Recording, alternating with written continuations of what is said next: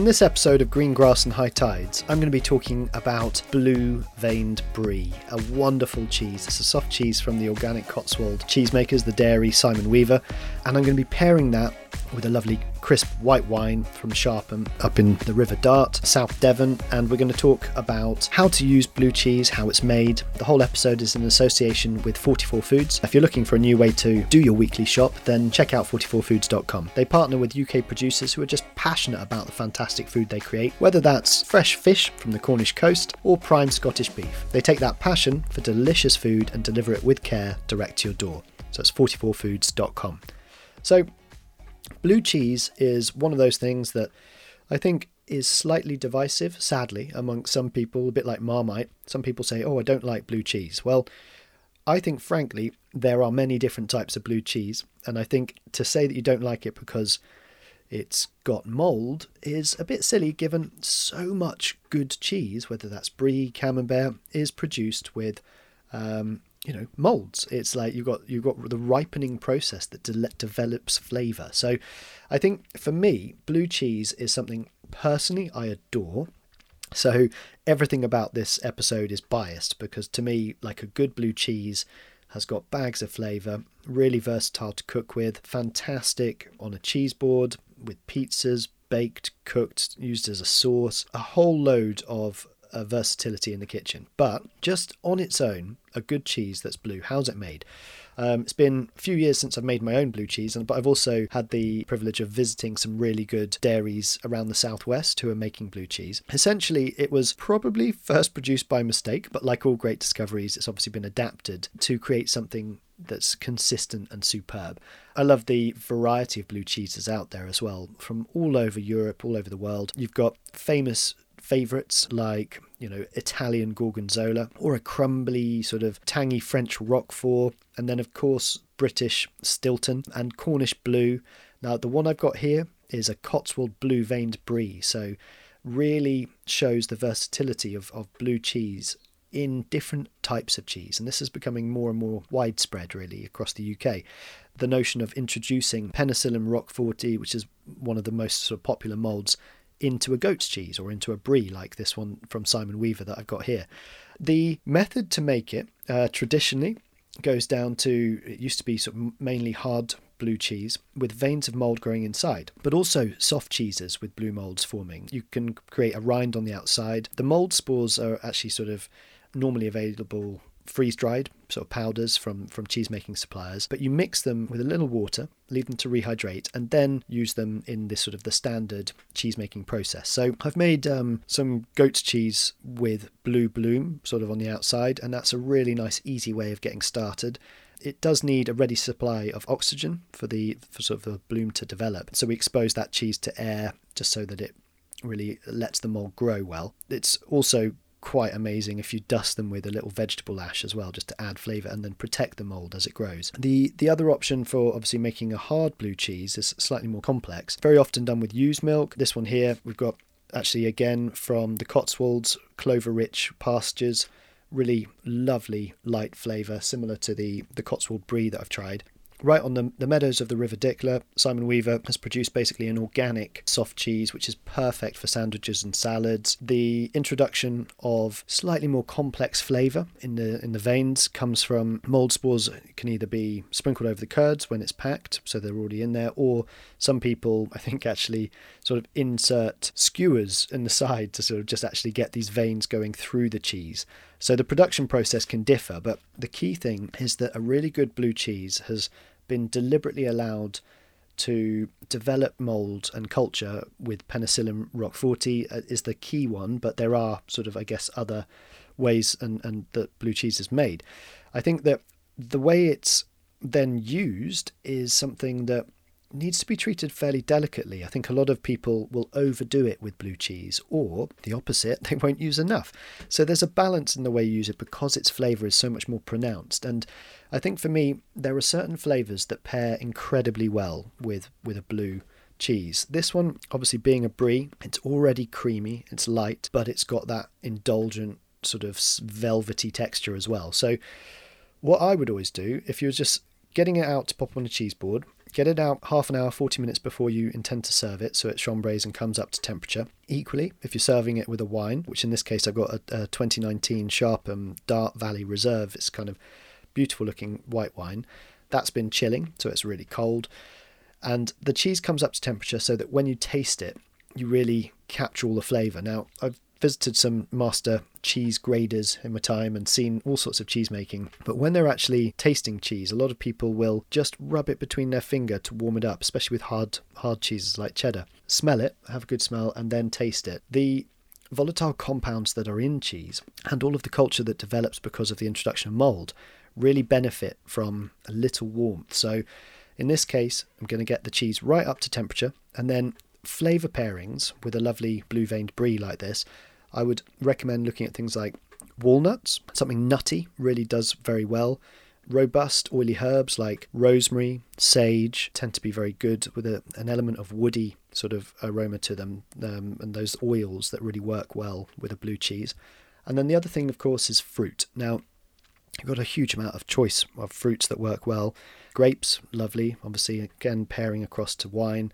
I think the notion of melon is something I want to talk about a bit more later because I think that melon and then the almost slight lactic tang you get from a good fermented charcuterie also works really well with that earthy, delicate sort of mold. It's it's a contradiction in flavour, the way blue cheese can deliver on the one hand something that feels very autumnal and at the same time is, you know, you want it with rocket pesto on a pizza or served with truffle oil and a nice little bit of celeriac remoulade or something. It's it's very much a cheese that can fit in all times of year, uh, remarkably so.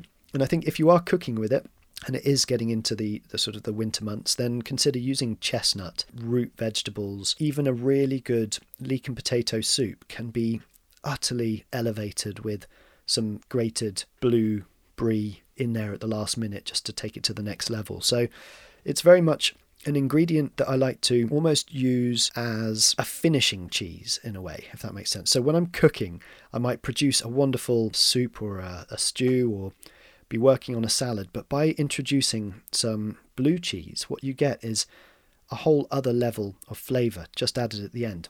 Equally, if you want to be, you know, a bit more old-fashioned with it, you could go down the route of looking at a proper root vegetable sort of pasty or a pie. But then, if you, you know, take celeriac and a little bit of potato and some onion or shallot, add in some blue cheese, you've all of a sudden got like a gratin or with a leek gratin, something that goes phenomenally well when it's roasted in the oven because the cheese will come out, but all of that uh, blue cheese flavour just gently permeates through the dish in a way that you can convince people who, supposedly, like I said at the beginning, who might not like blue cheese, they could change their mind completely when they've got something like this Cotswold blue veined brie. I mean, it's it's it's the way to introduce people to blue cheeses. I think that another option to consider again if you're looking for classic dishes that could potentially be you know updated a bit is something that involves celery and walnut almost like a waldorf with apple creating that sort of a salad that's also got some pepperiness from some rocket leaf or you know some bitterness from using some sorrel. In terms of other leafy herbs to try with blue cheeses i would probably veer towards the likes of chervil and tarragon as good partners personally basil and, and coriander and things not so much with the blue cheese. But in terms of drinks and and obviously now 44food.com are doing these amazing wines beers so I've chosen to pair with this one, put on my sommelier hat here, which I don't wear very often, just to be upfront about that. But I've got a Dart Valley Reserve. So this was made from two years' worth of harvest, I believe. Let me just read this for you. Uh, carefully blended, well balanced wine, perfectly ripe and fruit driven. It says we've got a fresh acidity with a delicately complex palate to be enjoyed by all. So I'm going to crack this open, have a little sip, and let you know my thoughts and, and why I've chosen it really to go with the Cotswold Blue.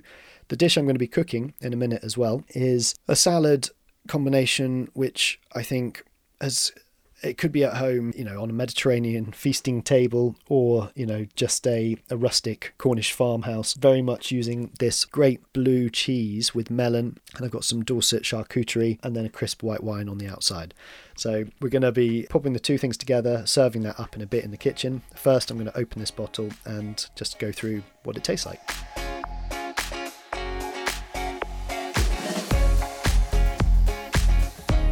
So, this Dart Valley Reserve, here we go. Let's have a taste. It's got a lovely pale colour to it. Real sort of floral notes to the aroma. Slightly, I suppose, like herbaceous. Reminds me of the uh, herbs in the greenhouse on a warm day. Oh, lovely citrus, fruity bite. Almost like a, a sort of a saline note to it as well. Quite sort of oceanic like and, and fresh um, flavoured. I think it would work really well with seafood as well, actually. But with this blue cheese, it's going to be ideal.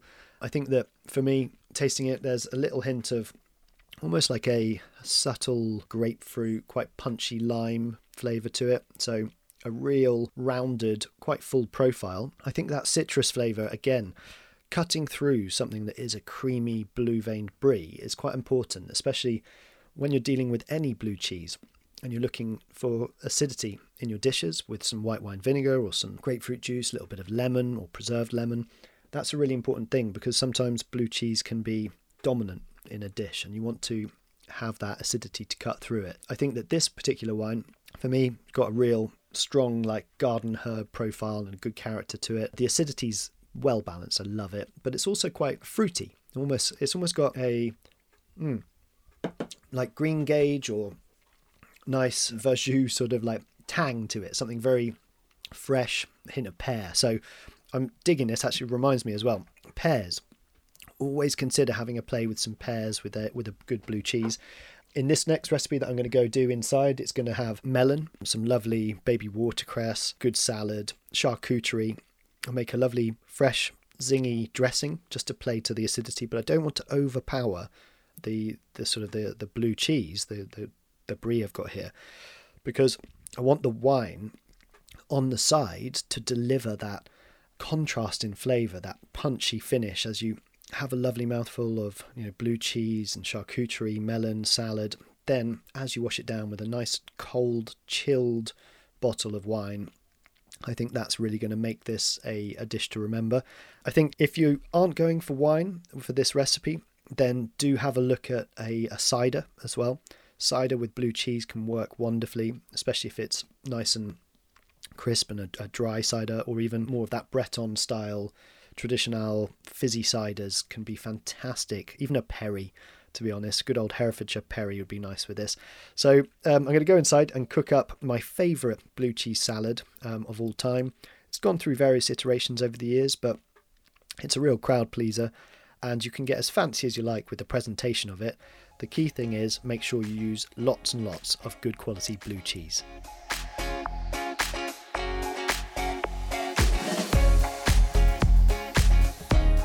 Hero of this recipe is this beautiful Simon Weaver organic Cotswold blue veined brie. So I'm going to open it up and then explain a little bit about why I'm pairing it with the ingredients that I've chosen. Um, the key thing with a, a, good salad and any cheese that you're planning to serve to your guests is obviously get it out of the fridge at least half an hour, 45 minutes before you intend to serve it. This cheese looks awesome from the outside. It looks like any regular brie, but as I slice it, I'm seeing gorgeous little veins and pockets of blue mold, um, which has been developed and cultured in here for extra flavour. And I think there's something about a semi soft blue cheese which just screams luxury compared to just a Stilton or a crumbly Roquefort and sort of gooey Gorgonzola. These ones, for me, are absolutely fantastic in a salad because it delivers that little point of difference. So I've also got, got here from 44 Foods some baby cucumbers, which would be fantastic just pickled with some bay and dill and yellow mustard if you wanted to make your own gherkins. I'm just going to take a couple of them and slice them and then the flavour combination for this very fresh zingy salad is some herbs. I've deliberately chosen these herbs, mint and tarragon, to go with the quite sort of herbaceous white wine from Sharpham that I sort of tasted earlier. So I want to really bring out those flavours in the food, and then obviously I've paired that with the blue veined uh, Cotswold brie here because that's going to again work really well as a dish.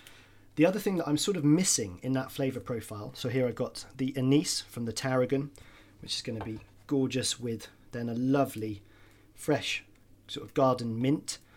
Um, but I'm missing citrus. I want to capture that punch that you get when you have a lovely sip of the, the wine. So instead of citrus as a straight up flavour, I'm actually going to be using melon, which I think has got a, a wonderful complex flavour which is similar to sort of like the um, the sweetness that you get from a good bit of uh, lemon or orange, but it's also got a, a grapefruit bitterness quality to it, a back note, which is actually going to work really well with this recipe. So I've got my mint and tarragon. I want to roughly chop that. Don't want it too fine because I don't want it all to bruise, but I'm going to then be tossing that in with the cucumber and now preparing a lovely fresh melon. Just taking out the seeds and I'm going to dice this up. I think for me there's an interesting new trend that's starting to shape up a lot with chefs which is charred watermelon. I think that's something that I do recommend trying this year if you haven't tried that yet. Um, I think personally with a cheese this delicate I don't want to introduce any char or umami to this other than a, a slight secret weapon, which I've also ordered from 44 Foods, which are some gorgeous smoked almonds. Now, I would normally pair a robust blue cheese with walnut or chestnut, but in this instance, because it is a very soft uh, brie that's got the vein of blue running through it, I've decided instead to go for um, some smoked almonds, just for a little, um, a little bit more of a Mediterranean vibe. And then we've also got some charcuterie, which I'll talk to you about in a sec. So I'm just using half a melon for this recipe, along with that lovely block of Cotswold blue vein brie. The melon is super ripe. How do you tell if a melon's ripe? Well, you just gently squidge its bottom, and there's a little hole there. You press that, it should be soft to touch, um, and that will give you the clue that actually it's ready to chop open and use in the kitchen. So I've got my half melon going in with the cucumber, mint and tarragon. And now I'm going to open up some of these lovely Cambrook um, hickory smoked almonds. Just take about half a pack, so it's about 40 grams. Sprinkle them in there as well. And then I've got some awesome air dried charcuterie here. Um, it's produced in England from outdoor reared West Country pork. It's basically spiced slightly to accentuate the flavour of the meat, but it's a really good cure they've used, and they've done it for up to three months. So it's, it's a pork loin that's air dried and then sliced super fine. Um, the cure they use has actually got some fennel, which is going to go well with anise from the tarragon, um, and also some juniper, a little bit of mace. So a really nice, authentic British bit of charcuterie. I'm just going to carefully pop these lovely bits of ham through, and then we're going to make a dressing, um, which is going to be quite a straightforward dressing, but I really like a good nutty olive oil. Um, it's going to again complement the flavour in these gorgeous almonds and work to just provide the acidity that we need in the dish to run alongside the melon. So, for your dressing, get yourself some red wine vinegar, one part of that. So that's a good old glug probably tablespoon, and then a couple of tablespoons of olive oil. I'm using really nice extra virgin olive oil here, organic, because I've sort of gone down that vibe today with the gorgeous cheese, and I do love using organic ingredients. And then we're going to go grab some British honey to sweeten it up ever so slightly. Dip the spoon in, drizzle the spoon off into the bowl. That's all you need and then we're going to whisk this together with a pinch of salt. I like using good sea salt in any of my cooking, some for the salad as well. Mix that with a whisk until that honey and salt is completely through the dressing. So a dead easy vinaigrette base. If you wanted to get a bit more adventurous, you could pop in some Dijon. Um, Dijon, Dijon, yeah. Um, or any sort of whole grain mustard, but taste that. Lovely. Um, so I'm now going to pop that over the ham, the melon, and the cucumber. Just use my hands to lightly coat it all. And I can tell that this is looking good because I'm starting to feel very hungry. Um, now we're going to introduce the cheese. Gently fold this because I want it to maintain its shape.